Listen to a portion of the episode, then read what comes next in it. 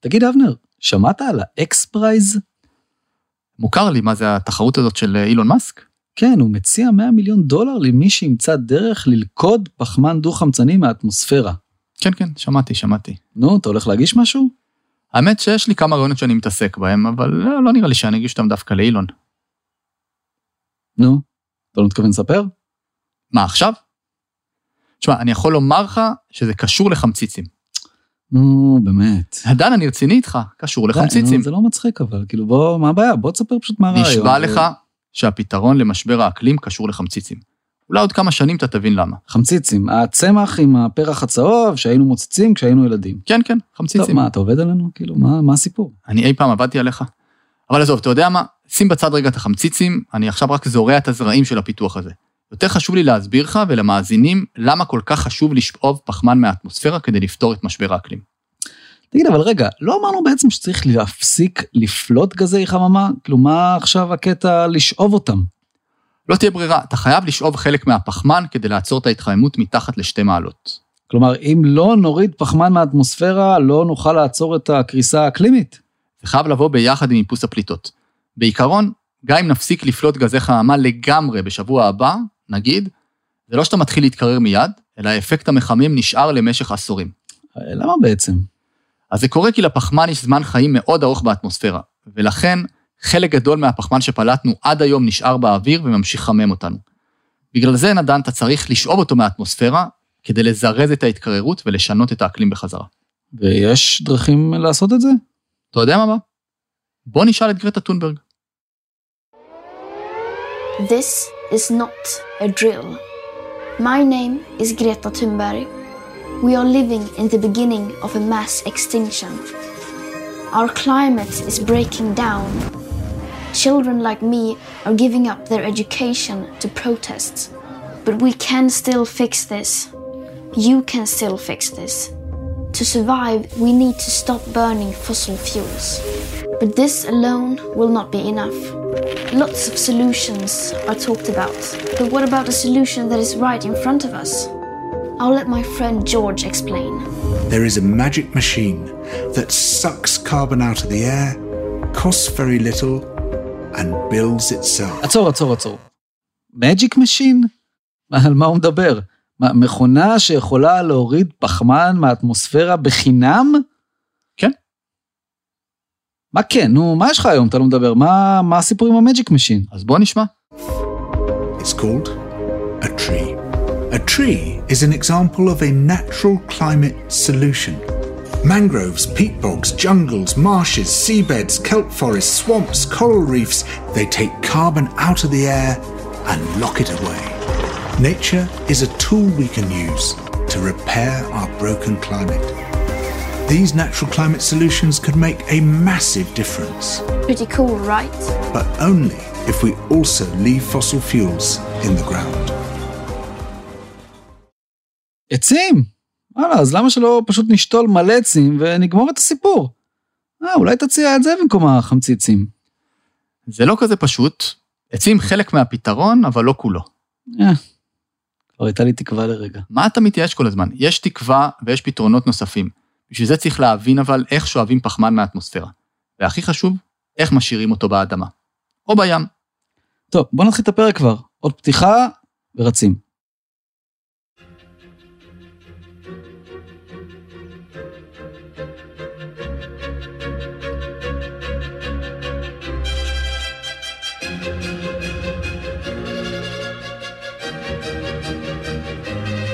האקלימיסטים, הפודקאסט הישראלי על משבר האקלים, עם נתן פלדמן ודוקטור אבנר גרוס.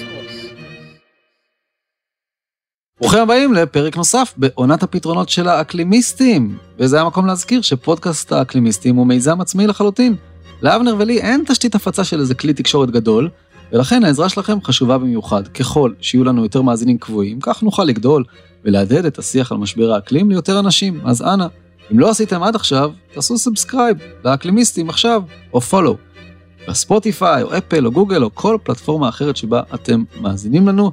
כמו כן, אנחנו מזמינים אתכם לדף האקלימיסטים בפייסבוק ולטוויטר האקלימיסט, שם אבנר משגר ציוצים חדים ומלמדים בתדירות יומית. אבנר, היום אתה תספר לנו איזה עוד פתרונות יש לנו כדי להקטין את ריכוז גזי החממה באטמוספירה, שנזכיר, הם הגורם להתחממות כדור הארץ שמוביל אותנו כפסע מקטסטרופה אקלימית. תשמע, אני חושב שלא הדגשנו את זה מספיק, אבל גזי החממה באטמוספירה תלויים בשני דברים. אחד, כמה אנחנו פולטים, ואת זה מן הסתם צריך לאפס במהירות על ידי מעבר אנרגיות מתחדשות. ושתיים, כמה מהפחמן שפלטנו נשאר באטמוספירה. ועל זה לא כל כך דיברנו, כי הוא לא נשאר שם לנצח. יש כל מיני תהליכים טבעיים ששואבים אותו בחזרה. אוקיי, אז איך שואבים פחמן מהאטמוספירה?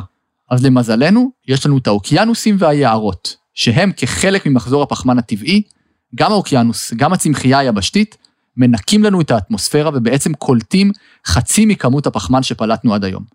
כלומר, ללא קליטת הפחמן הטבעית הזאת, היינו חמים היום לפחות פי שניים עם ריכוזי אה, פחמן דו-חמצני כפולים ממה שיש לנו היום. וואו, אוקיי. כלומר, בכל רגע נתון, פחמן דו-חמצני נפלט לאטמוספירה בגלל שריפת דלקי מאובנים או כריתת יערות, אבל בכל רגע נתון, חצי ממנו נקלט בחזרה או בים או ביבשה. בדיוק. בוא נסתכל על זה ככה. הרי מה זו שריפת דלקים מאובנים? אנחנו בעצם מחזירים בחזרה לאטמוספירה פחמן דו-חמצני שקלטו צמחים עתיקים בתהליך הפוטוסינתזה במשך מיליוני שנים אחורה.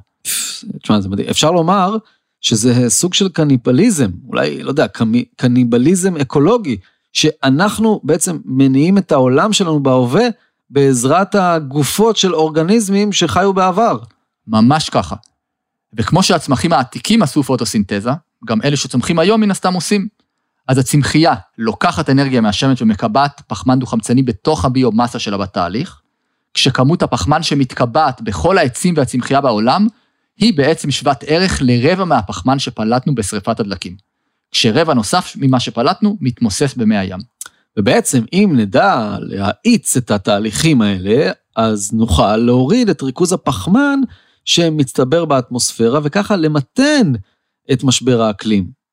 טוב, יש דרך לעזור לצמחים או לאוקיינוסים לשאוב יותר פחמן? כמובן. תראה, הדרך הפשוטה הראשונה היא קודם כל לא לפגוע במבלעי הפחמן הטבעיים.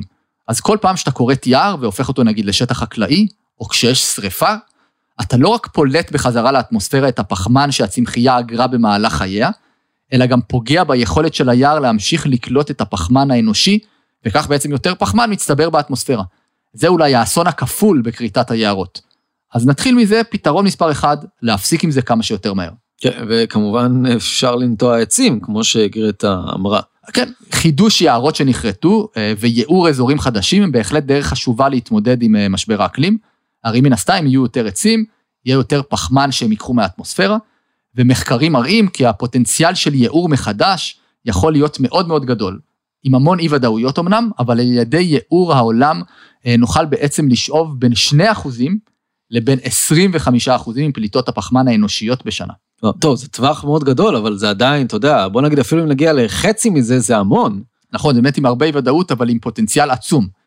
יש מחקר מפורסם שיצא לפני שלוש שנים בערך, בסייאנס, שם הם מיפו את השטחים הפוטנציאליים לנטיעת יערות, והם הראו ששתילת טריליון עצים נוספים בכדור הארץ, על פני שטח, שטח ששווה נגיד לעשרה אחוזים אה, מהשטח היבשתי שלנו, שזה ביחד אגב השטח של ארצות הברית וסין, אתה תוכל להוריד כשני שליש מכמות הפחמן הדו-חמצני שפלטנו לאטמוספירה, וכך בעצם לעצור את משבר האקלים. וואו. טוב, אבל, אבל אה, איפה יש כל כך הרבה מקום לשתול כל כך הרבה עצים?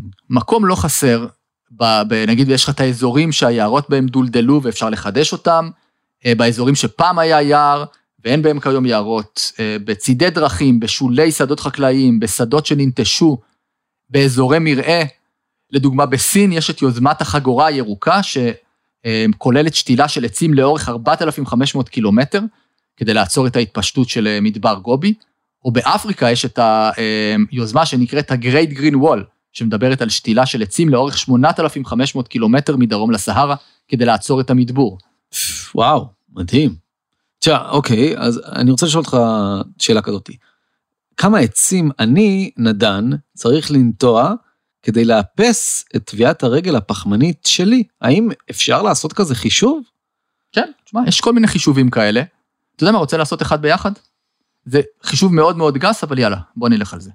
בסדר, אנחנו לא באקדמיה פה, אפשר לתת את הבערך. קדימה. טוב, אז עץ בוגר סופח בין 10 ל-40 קילוגרם פחמן דו-חמצני בשנה. כתלות בגיל העץ, אה, בסוג העץ, או בקצב הצמיחה שלו, כל זה תלוי גם באזור שבו הוא גודל, באקלים וכל זה. אוקיי, בוא ניקח ממוצע 25 קילוגרם פחמן דו-חמצני בשנה. אז ישראלי ממוצע, נגיד אתה, פולט 8 טון פחמן דו-חמצני בשנה. כלומר, אה, משהו כמו 8,000 קילוגרם בשנה. כלומר, אם אני מחלק 8,000 קילוגרם ב-25 קילוגרם פחמן דו-חמצני שעץ ממוצע סופח, זה יוצא לי 320 עצים. או במילים אחרות, כל בן אדם בישראל צריך לשתול 320 עצים. כן, משהו כזה. תחשוב שהאמריקאי ממוצע פולט פי שתיים מישראלי, אבל מצד שני, הודי ממוצע פולט רבע ממה שאתה פולט. ונדן, אני מצפה ממך שעד סוף העונה אתה שותה לי 320 עצים ולא עץ אחד פחות. טוב, אני לא יודע אם אני אגיע ל-320, אבל בוא, תן לי להגיע קודם ל-100, בסדר? אה, טוב, אבל ברצינות, תראה, אה, נטיעות, אפשר לומר במובן מסוים שזה פתרון כמעט בחינם. אה, זה עוזר למגוון המינים, זה כמובן נותן צל, עושה טוב ללב ולנשמה, לראות את כל הירוק הזה וככה לנשום אותו, ואתה יודע, גם לא צריך שום טכנולוגיה חדשה, שלך תדע איזה תופעות לוואי יהיו לה. אז לא, לא כל כך הבנתי, למה אמרת שזה מסובך בתחילת הפרק? כי תראה, למרות שזה כביכול אה, חיקוי תהליך טבעי, יש תופעות לוואי ובעיות שחייבים לקחת בחשבון. נו, מה, אתה, אתה תמיד חייב אה, לבאס, מה, כאילו, מה עכשיו? מה, אתה מאשים אותי? זה לא אשמתי, זה העצים. אתה רוצה אבל לשמוע או לא? נו, ספר.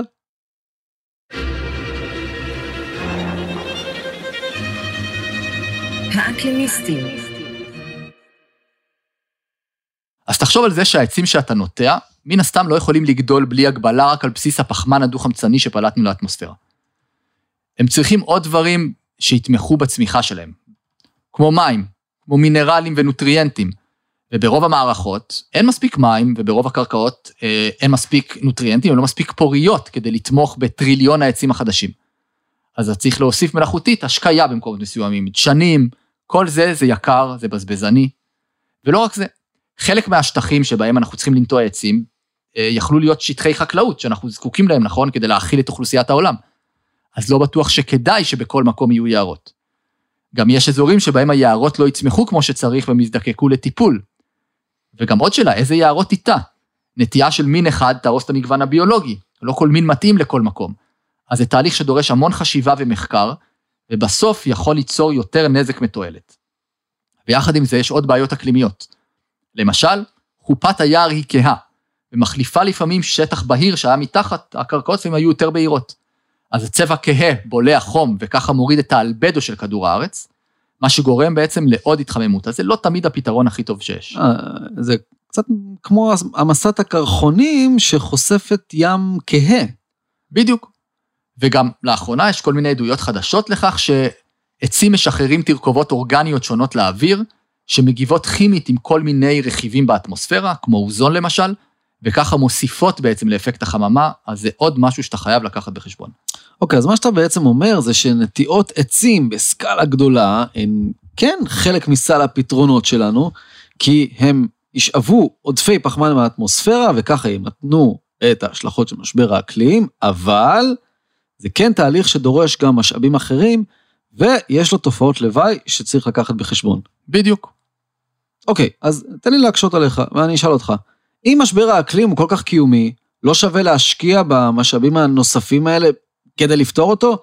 אז נשקה, נפזר דשא, נגדל חקלאות במקומות אחרים, אבל הפחמן יישאב מהאוויר. תשמע, בגדול אין ספק שנטיית עצים היא פתרון מצוין לקיבוע פחמן אטמוספרי וטיפול במשבר האקלים. אבל חוץ מהבעיות שאמרתי לך עכשיו, לא רציתי לאכזב אותך, יש פה בעיה בסיסית אחת שעוד לא דיברנו עליה, ושאותה נהיה חייבים לפתור. האקלימיסטים, הפודקאסט הישראלי על משבר האקלים. טוב, אבנר, אז מה הבעיה הבסיסית בנטיית עצים כמשאבה לפחמן שאנחנו פולטים? אז בואו נתחיל מזה שעל כל מיליון מולקולות באטמוספירה, רק 420 מהן הם פחמן דו-חמצני. תחשוב איזה קשה זה לברור את הלקיחה דווקא של ה-400 המולקולות הספציפיות האלה מתוך המיליון. לשמחתנו, צמחים יודעים לעשות את הקסם הזה, אבל... או, תמיד יש אבל. אל תאמין למשפט שאין בו אבל. אבל, כדי למתן את משבר האקלים, לא מספיק רק לקלוט את הפחמן, זה החלק הקל. החלק הקשה זה להשאיר אותו קבור, או לחוד הרבה זמן מבלי שישתחרר בחזרה, כי אחרת לא עשית כלום. וזה בעצם האתגר העיקרי אצל כל מי שמחפש למצוא דרכים להסרת הפחמן מהאטמוספירה. וגם הפרס של מאסק מדבר על זה. כל פתרון שמישהו שולח או מציע חייב להיות כזה שיקבור את הפחמן לפחות ל-100 שנה. רגע, ועצים לא עושים את זה?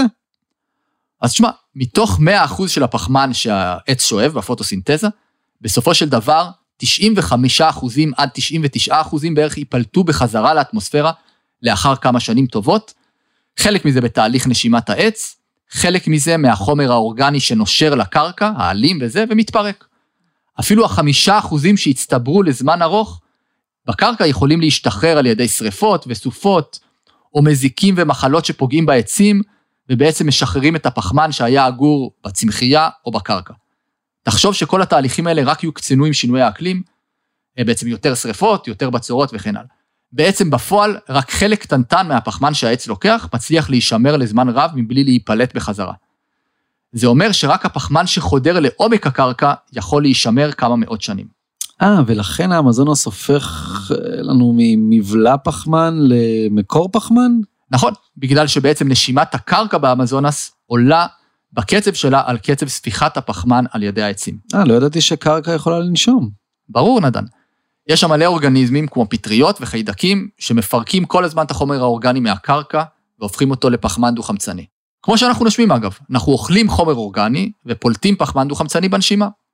אז באמזונס כרגע קצב פליטות הפחמן מהחומר האורגני שמתפרק בקרקע, ביער, שהוא מורכב בעצם מחלקי עצים שמתו או מהעלים שלהם שנשרו, אז אה, הקצב הזה קצב פליטות הפחמן מהחומר האורגני שמתפרק מהיר יותר מקצב הקליטה של הפחמן מהאטמוספירה על ידי היער, על ידי העצים.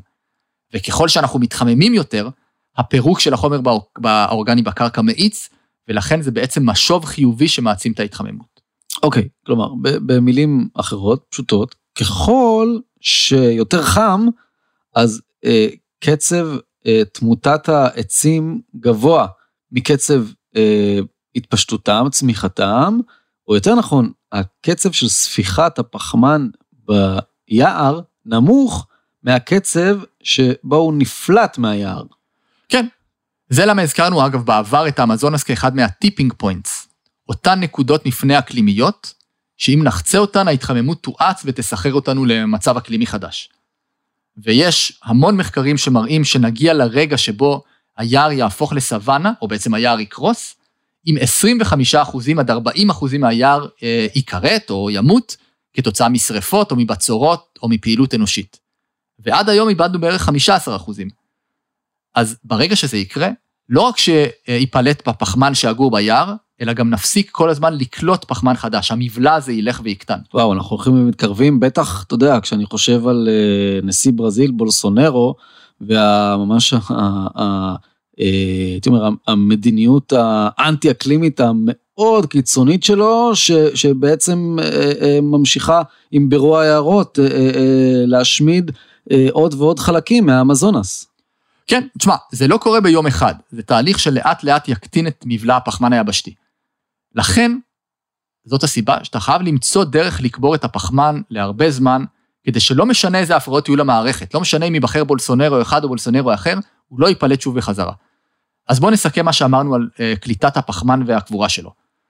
תהליך ביולוגי, שזה הצמחייה, מעולה בלשאוב את הפחמן, אין דבר יותר טוב מזה. אבל פתרון הקבורה, כדי לקבור את הפחמן לזמן ארוך שלא ייפלט לך בחזרה, חייב להיות גיאולוגי. אוקיי, okay, אני אנסה לסכם להדיוטות. אז שאיבת פחמן מהאטמוספירה כדי לקרר את האקלים צריכה שני דברים. אחד זה כלי, כמו עץ, או כל תהליך טבעי או מלאכותי אחר שקולט את הפחמן, ואז היא צריכה תהליך גיאולוגי, טבעי או מלאכותי, שיקבור את הפחמן, אבל לזמן ארוך של כמה מאות שנים, כדי שהפחמן הזה לא ישתחרר בחזרה ויחמם אותנו מחדש. בדיוק. עכשיו הבנתי. אתה רוצה לספר לי איזה פתרונות לקליטת פחמן והגירה שלו יש לטווח ארוך?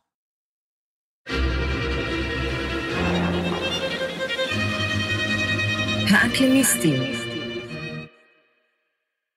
טוב, אבנר, בוא נדבר על פתרונות לקליטת פחמן מהאוויר והגירה שלו לטווח ארוך, שזה, אמרנו, המפתח. אז בואו הפעם אה, נתחיל מהאוקיינוס. כשדיברנו בפרק הראשון על הנדסת אקלים, הזכרנו שם אפשרות של דישון האוקיינוסים עם זרחן או ברזל, כדי לעודד פריחת אצות שיקלטו את הפחמן מהאטמוספירה. דיברנו גם על החסרונות בפתרון כזה, אבל היתרון הגדול בתהליך הזה, שבניגוד ליבשה, שבה אמרנו 95 או 99 אחוזים מהפחמן שנקלט על ידי הצמחייה ייפלט בחזרה, בים חלק גדול מהפחמן שוקע למצולות, לעומק. ולא לזמן קצר, אלא למאות שנים. חלקו יכול להיקבר גם בבוץ, בסדימנט, בקרקעית הים, ושם הוא יכול להישאר גם מיליוני שנים. כלומר, יש לך את הפתרון של קליטת הפחמן ושל הקבורה שלו לעומק לשנים רבות, בדיוק מה שצריך, וכל זה אפילו בלי לבזבז קרקעות ובלי צורך בהשקיה. בדיוק, ולכן הים הוא בעצם פתרון טוב. באופן כללי, בים אה, העמוק, מחזור הפחמן איטי הרבה יותר, ולכן אם תמצא דרך להעביר פחמן מהאטמוספירה לים העמוק, יש לך פתרון מצוין, כי קברת אותו שם לזמן ארוך. אפשר לעשות זה באופן הנדסי עם כל מיני צינורות ששואבים פחמן ומעבירים אותו לים, אה, לעומק, או בכל מיני רעיונות דומים. יש רעיונות של ערבוב מלאכותי של מי הים, מה שיעלה לפני השטח מי עומק שהם עשירים בחומרי הזנה, והם אלה שידשנו את האצות, ואז אתה מערבב אה, את המים מטה, וזה קובר את החומר האורגני שנוצר למאות שנים בעומק. יש מגוון רעיונות. יש לי למשל אה, חבר טוב שמסתכל על אה, עשב ים, שזה סוג של דשא כזה שגדל בקרקעית הים הרדוד במלא מקומות בעולם, והוא יודע לספוח כמויות עצומות של פחמן, הוא עושה פוטוסינתזה. אבל היתרון שלו על פני יער או עשב שגדל ביבשה, הוא שכשהצמח מת, הפחמן שהוא לקח לא מתפרק חזרה ויוצא לאטמוספירה, כמו שהיה קורה בקרקע, אלא הוא נקבר בקרקעית הים יחסית מהר, ונשאר שם מאות או לפעמים אלפי שנים. אז אם תוכל למצוא דרך לגדל יערות ימיים, זה פתרון מעולה. אפשר גם להשתמש בחקלאות של אצות, כלומר, לגדל אצות אה, באופן מלאכותי, בכמויות גדולות, ואז להשקיע את כל החומר האורגני שלהם במעמקי הים, אז זה סוג הפתרונות המבטיחים שיכולים לעזור לנו. אה, נשמע לי כמו פתרון לאילון. תגיד, איזה עוד אה, רעיונות יש? שמעתי על ביוצ'אר ויש אה, דיבור על קומפוסט, זה רלוונטי? כן, מאוד. זה מחזיר אותנו שוב ליבשה. אז בואו נדבר על ביוצ'אר. אבל בשביל זה אני צריך שתבוא איתי אחורה לילידים של אזור האמזונס. הם גילו שאם אתה שורף חומר אורגני בתוך בורות בטמפרטורות גבוהות מאוד, כמו נגיד שאריות צמחים, דברים דומים, אתה יוצר חומר שחור ומאוד מאוד פורה, שאם אתה מפזר אותו על הקרקע, אתה מגדיל את הפוריות שלה, מגדיל את המגוון הביולוגי שבה ואת אחיזת המים שלה, וכך בעצם את התפוקה החקלאית. הספרדים שהגיעו לאזור קראו לקרקעות השחורות שהתגלו, אה, שהתגלו באותו אזור טרה פרטה. אז עם השנים, וביתר שאת בעשורים האחרונים, התגלה שיש דרך לחקות בעצם את התהליך העתיק הזה. זאת אומרת, אם תיקח חומר אורגני, כמו שאריות שנשארות בשדה חקלאי לאחר הקציר, או כל מיני ענפים וגזעים מעצים שנפלו ביער, ותשרוף אותו בתהליך שאנחנו קוראים לו פירוליזה, שזה שריפה שנעשית ללא חמצן בטמפרטורות גבוהות, אתה בעצם יוצר חומר חדש, אה, שיש לו הרכב כימי יציב, שאם אתה מוסיף אותו לקרקע, לקרקע שלך, אתה גם משפר את הפוריות שלה, את אחיזת המים ודברים דומים, אבל היתרון הגדול מגיע מהעובדה הבאה. אם היית משאיר את החומר הזה בשדה או ביער, הוא היה מתפרק לך רגיל ופולט את כל הפחמן הדו-חמצני שנאגר בו בחזרה לאטמוספירה. אבל בתהליך השרפה בפירוליזה בעצם אתה פולט רק חצי מהפחמן הדו-חמצני, כשהשאר הפחמן שהצמח לקח נשאר יציב בתוך החומר החדש, והוספה שלו לקרקע שומרת על הפוריות שלה, ובעיקר, מה שחשוב מבחינתנו, מונעת פליטות של פחמן נוסף ממנה. כלומר, זה טוב גם לחקלאות וגם לאקלים. ומאמר משנה שעברה הראה כי שימוש בכלי הזה באופן גלובלי יכול להוריד בין 4 ל-8 אחוזים מכמות הפחמן שהאדם פולט כל שנה לאטמוספירה, שזה המון. וואו, אוקיי, מאיפה משיגים ביות שער? אז בארצות הברית מדברים על זה המון, ובמדינות אה, מערביות אחרות, כדרך לחקלאות ברת קיימא כזאת, שגם משפרת פוריות הקרקע וגם מורידה פחמן מהאטמוספירה. כלומר, יש לך פה תהליך שהוא שואב פחמן, שזה הצמחים, שהפכת לביוצ'ר, אבל גם קובר את הפחמן הזה לזמן רב, כי בעצם הפכת את הפחמן שהם אה, לקחו אה, בשריפה, בפירוליזה הזה, ליציב. הפכת אותו להרכב כימי יציב, והוא יכול להישאר בחומר האורגני למשך מאות שנים, וככה אתה מונעת את פליטתו מחדש לאטמוספירה. תשמע, זה, זה מאוד דומה למה שקורה עם קומפוסט, לא? כן, מאוד. כי קומפוסט עובד על אותו עיקרון. בעצם אם תשים את כל שאריות האוכל האורגני, החומר האורגני ש, שקנית בסופר, ותיתן להם תנאים של הרבה חמצן, הרבה לחות, עם טמפרטורה יחסית גבוהה, ותדחוס הכל יחד, אז המיקרואורגניזמים שחיים בקרקע אה, יפרקו את החומר האורגני הזה למרכיביו היסודיים, בלי לפלוט הפחמן הדו-חמצני שבו. זאת אומרת, הם הופכים אותו שוב פעם להרכב, אה, הוא נהיה בהרכב כימי אחר, שבו הפחמן החמצני לא נפלט. אם היית זורק את החומר האורגני סתם לפח זבל, אז הוא היה מתפרק מהר, והיה פולט את כל הפחמן הדו-חמצני לאטמוספירה. אז בעצם המיקרואורגניזמים האלה הופכים את החומר האורגני שזרקת לקומפוסט, למה שאנחנו קוראים לו חומר הומי, שזה חומר אורגני מאוד מורכב, שהוא תוצר הפירוק הסופי של חומר אורגני בקרקע. בדומה לביוטשר, אם תוסיף את זה לקרקעות או לגינה שלך, אתה גם שומר על הפחמן שבאדמה, וגם מנעת את הפליטה שלו מהחומר האורגני שהיה מתפרק. אבל לא רק זה, אתה גם מדשן את האדמה שלך, אתה שומר על הפוריות שלה, משפר את אחיזת המים שלה, וככה יגדלו עוד צמחים שיקחו עוד פחמן מהאטמוספירה, וזה תהליך שבאמת כל אחד יכול לעשות בסקאלה הביתית שלו. תשמע, אבנר, אתה יודע, אנחנו אומרים על זה שאני אקלימיסט בהתהוות, אה, לא יודע אם אי פעם חשבתי שאני אגיד את זה, אבל אה, נראה לי שאני אולי הולך להתחיל אה, לעשות קומפוסט ו biochar. אוקיי, אבל חוץ ממה שאני יכול לעשות באופן אישי, כמובן שגם המדינה, אם היא תחליט שזה בסדר העדיפויות שלה, היא יכולה לדאוג שהחומר האורגני בזבל שלנו יהפוך לקומפוסט ויושב לקרקע. עכשיו, לי זה לא נשמע כמו איזה תהליך יקר במיוחד, ולפי כל מה שאמרת, נשמע שגם יש לו יתרונות מעולים מבחינת האקלים, מבחינת החקלאות ובטח מבחינת ההשפעה. לגמרי, וזה שוב מחזיר אותנו לכל מה שאנחנו מדברים פה בכל הפודקאסט, זה עניין של סדרי עדיפויות. בכלל, קרקעות מחזיקות כמויות עצומות של פחמן. פי שתיים ממה שיש באטמוספירה ופי ארבעים ממה שאנחנו פולטים אה, בני האדם בכל שנה. הבעיה היא שהן גם פולטות כל הזמן אה, חלק ממנו. אז המטרה היא, כמו שאמרנו, להשאיר אותו שם, בתוך הקרקע, כמה שיותר זמן. ותחשוב שבטבע, או בחקלאות, הפחמן הדו-חמצני נלקח על ידי הצמחים, ואז בסופו של דבר שהצמח מת, הוא מגיע לקרקע, החומר שהצמח לקח, ומצטבר שם. ואתה רוצה שהוא יישאר שם ולא יתפרק בחזרה לפחמן דו-חמצני על ידי כל האורגניזמים בקרקע, מה שקראנו קודם, נשימת הקרקע. אתה רוצה להקטין אותה. ובחקלאות המודרנית קורה בדיוק ההפך. כי השיטות המכניות של הפיכת ותיחוך הקרקע מעודדות בעצם את פירוק החומר האורגני, ובככה מעלות את הפליטות של הפחמן מהקרקע. ולכן, כשדיברנו על עוגת הפליטות, אז חקלאות אחראית לחלק לא קטן מסך הפליטות. כן, וכמו שאמרנו בעונה שעברה, חקלאות היא בערך 20% מסך הפליטות המזהמות. בדיוק. אז המטרה היא להשאיר את הקרקע חשופה לכמה שפחות זמן, כדי שהפחמן לא ייפלט ממנה. אפשר לשים למשל מה שאנחנו קוראים להם cover crops, שזה שאריות חומר צמחי על הקרקע לאחר הקציר. אפשר לגדל ברוטציה גידולים אחרים מיד לאחר הקציר, וככה אתה מונע מהקרקע להיות חשופה הרבה זמן לאוויר. אז יש המון שיטות חקלאיות שלא נפרט עליהן כאן, אולי בפרקים הבאים, אבל לכן חקלאות אחראית לחלק לא קטן מסך הפליטות.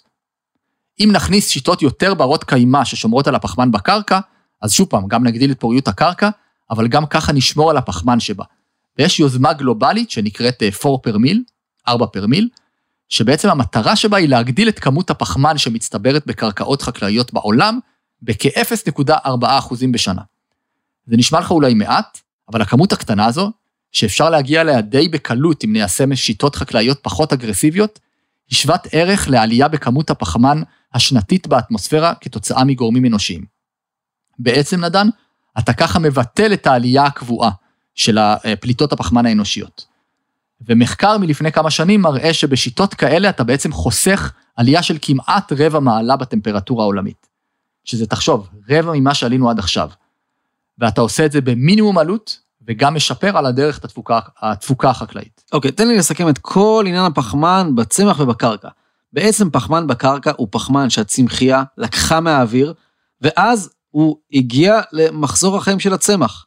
ואנחנו אומרים שכל פתרון שיכול לשמור על הפחמן בקרקע לכמה שיותר זמן, מקטין את הפליטות של הפחמן בחזרה לאטמוספירה, וככה מוריד את ריכוז הפחמן באטמוספירה ומקטין את אפקט החממה. יפה. אוקיי, לקראת סיום, בוא נדבר על חברות שמצאו דרך לעשות את כל זה באופן מלאכותי, ועל הדרך לעשות מזה כסף.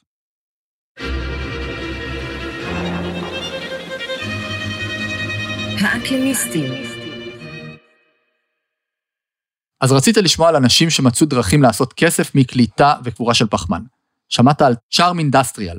החברה הזאת מוכרת אפשרות לאיפוס פליטות פחמן עבור חברות שרוצות להגיע לאפס פליטות, כמו מייקרוסופט נגיד, שהצהירה שהיא תאפס את כל הפליטות שלה, לא רק מעכשיו והלאה, אלא מ-1970, ללכת אחורה ולאפס כל מה שהיא פלטה עד היום. אוקיי, ואיך Charm אה, עושים את זה בדיוק? אז בעצם מייקרוסופט קונים במרכאות מישהו שילכוד בשבילם פחמן מהאוויר, באותו סדר גודל של הפחמן שהם פלטו. זה נקרא קרבון uh, אופסט, וזה שוק שלם וענק. והרעיון של צ'ארם אינדסטריאל הוא כזה, הם אוספים חומר אורגני קשה פירוק, כמו כל מיני שאריות שנשארות בשדות חקלאיים, או כמו עצים שנפלו ביערות ודברים דומים, שורפים אותו, כמו הביוצ'אר שדיברנו עליו, בפירוליזה, והם הצליחו למצוא תהליך שהופך אותו לנוזל דמוי נפט. לאחר מכן, הם מזריקים את הנפט בחזרה לאדמה, לתוך כאלה בארות עמוקים, ששם הוא מתמצק, ולטענתם יישאר אלפי שנים. ככה גם שאבת הפחמן מהאטמוספירה, כי מנעת את הפירוק שלו ואת השחרור שלו, וגם קברת אותו לזמן ארוך. אמ, אז יש לך פה את הווין ווין הזה. אוקיי, okay, זה דומה קצת לביוטשאר, ואני מתאר לעצמי שזה שוק שרק הולך לצמוח בשנים הקרובות באופן מהיר. כן, המון כסף הולך להישפך ללכידת פחמן אה, וקבורת פחמן, ובעצם היום נגענו לזה רק על קצה המזלג. אבנר, אנחנו לקראת סיום, אבל אי אפשר לגמור את הפרק הזה בלי חברות הנפט, שמספרות לנו שהן יכולות לספוח פחמן מהאוויר וללכוד אותו בעומקי הקרקע בטכנולוגיה שנקראת Carbon Capture and Storage, CCS. אז CCS נהיה היום הבאטוורד בכל מקום. אגב, בעיקר בזכות חברות הנפט שמשווקות את הטכנולוגיה כמשהו שעם עוד קצת השקעה, יאפשר להם גם לשרוף דלקים, גם ללכוד את הפחמן הדו-חמצני לפני שהוא נפלט לאוויר, וגם לקבור אותו לשנים רבות. תשמע, אפשר להקדיש לזה פרק שלם בהמשך אם תרצה, זה ממש מעניין, וזה טכנולוגיה עם פוטנציאל גדול. אוקיי, okay, אבל איך בדיוק עושים את זה? אז יש כמה דרכים לעשות את זה. אתה יכול או לקלוט את הפחמן שנפלט בארובות של תחנות כוח או מפעלים, ואז להעביר אותו בצינורות למעמקי הקרקע, נגיד במקומות שפעם היה נפט, אז אתה ממלא אותם מחדש בפחמן דו-חמצני. יש גם עוד דרכים. אתה יכול לשאוב אותו פשוט מהאוויר, מה שנקרא Direct Air Capture. זה מעין מבנה ענק שמורכב ממאות מאווררים שלוכדים אה, את הפחמן הדו-חמצני מהאוויר, ואז בעצם אפשר להסיע את מה שלכדת, אה, או להזריק אותו לחללים מתאימים בעומק הקרקע, ושוב פעם אתה קובר אותו שם לשנים ארוכות. עכשיו, הבעיה היא שבמקרים רבים הטכנולוגיה הזאת מאוד מאוד לא יעילה. היא יקרה, היא צורכת מלא אנרגיה בעצמה, אז זה רחוק מלהיות ישים. בסך הכל מפעלי ה-CCS בעולם קולטים 40 מיליון טון של פחמן בשנה, כשאנחנו מדברים על פליטות של 40 מיליארד בשנה, כן? אז זה פי אלף פחות. אתה יודע, בתוכנית האקלים של ביידן, יש ל-CCS דגש לא קטן שם, ויש הרבה סובסידיות שהולכות לתחום הזה. העניין הוא ש, שזה נעשה גם כדי לרכך את ההתנגדות של הימין ושל חברות הנפט, ויש על זה לא מעט ביקורת. נכון, תראה, בגדול יש היגיון בלפתח טכנולוגיה שתעשה את זה, ואז יהיה אפשר להמשיך לשרוף גז למשל, ולהוריד משמעותית את הפליטות ממנו. ובעצם יהיה אפשר ככה להקטין את התלות באנרגיות מתחדשות. אני מאמין שבסופו של דבר זה יהיה חלק מסל הפתרונות, כי אי אפשר כיום להעביר את כל סקטור האנרגיה למתחדשות, כן? העניין הוא שקבוצות בעלות אינטרס, כמו חברות הדלקים, שוב מנסות להרדים אותנו, או לעשות איזה green wash ולגרום לנו לחשוב, הנה, רק תנו לנו עוד קצת כסף למחקר ולמימון התוכניות, ותכף נוכל ללכוד את כל הפחמן שפלטנו, ולהמשיך למכור לכם דלקים בלי לזהם. בקיצור, אתה אומר שכרגע זה בעיקר למכור חלומות. טוב, תראה, אמ, בוא, בוא נסיים פה, בסדר? יש לי שיעורי בית, אני צריך בעצמי לחשוב על רעיונות אה, איך לזכות ב XPRIZE של אה, אילון מאסק. אני רק צריך למצוא דרך לקבור את הפחמן. אם אתה חשבת על חמציצים, נשמע לי די קל. נדן זה בקטנה, אני סומך עליך. טוב, בינתיים נשרפה לה עוד חצי שעה, הגענו לסיום, אבל רק התחלנו עונה. תודה לכל המאזינות והמאזינים. מוזמנים לשתף ולהפיץ את האקלימיסטים כדי להדהד את השיח על משבר האקלים, ותודה מיוחדת לרדיו BGU באוניברסיטת בן גוריון שמארח אותנו בנדיבות גם העונה. אנחנו שולחים אתכם עכשיו להוסיף עוקב בטוויטר האקלימיסט. נשתמע בפרק הבא, אל תשכחו למצוא פתרון שיאפשר להוריד פחמן מהאוויר, יכול להיות שזה שווה לכם הרבה מאוד כסף.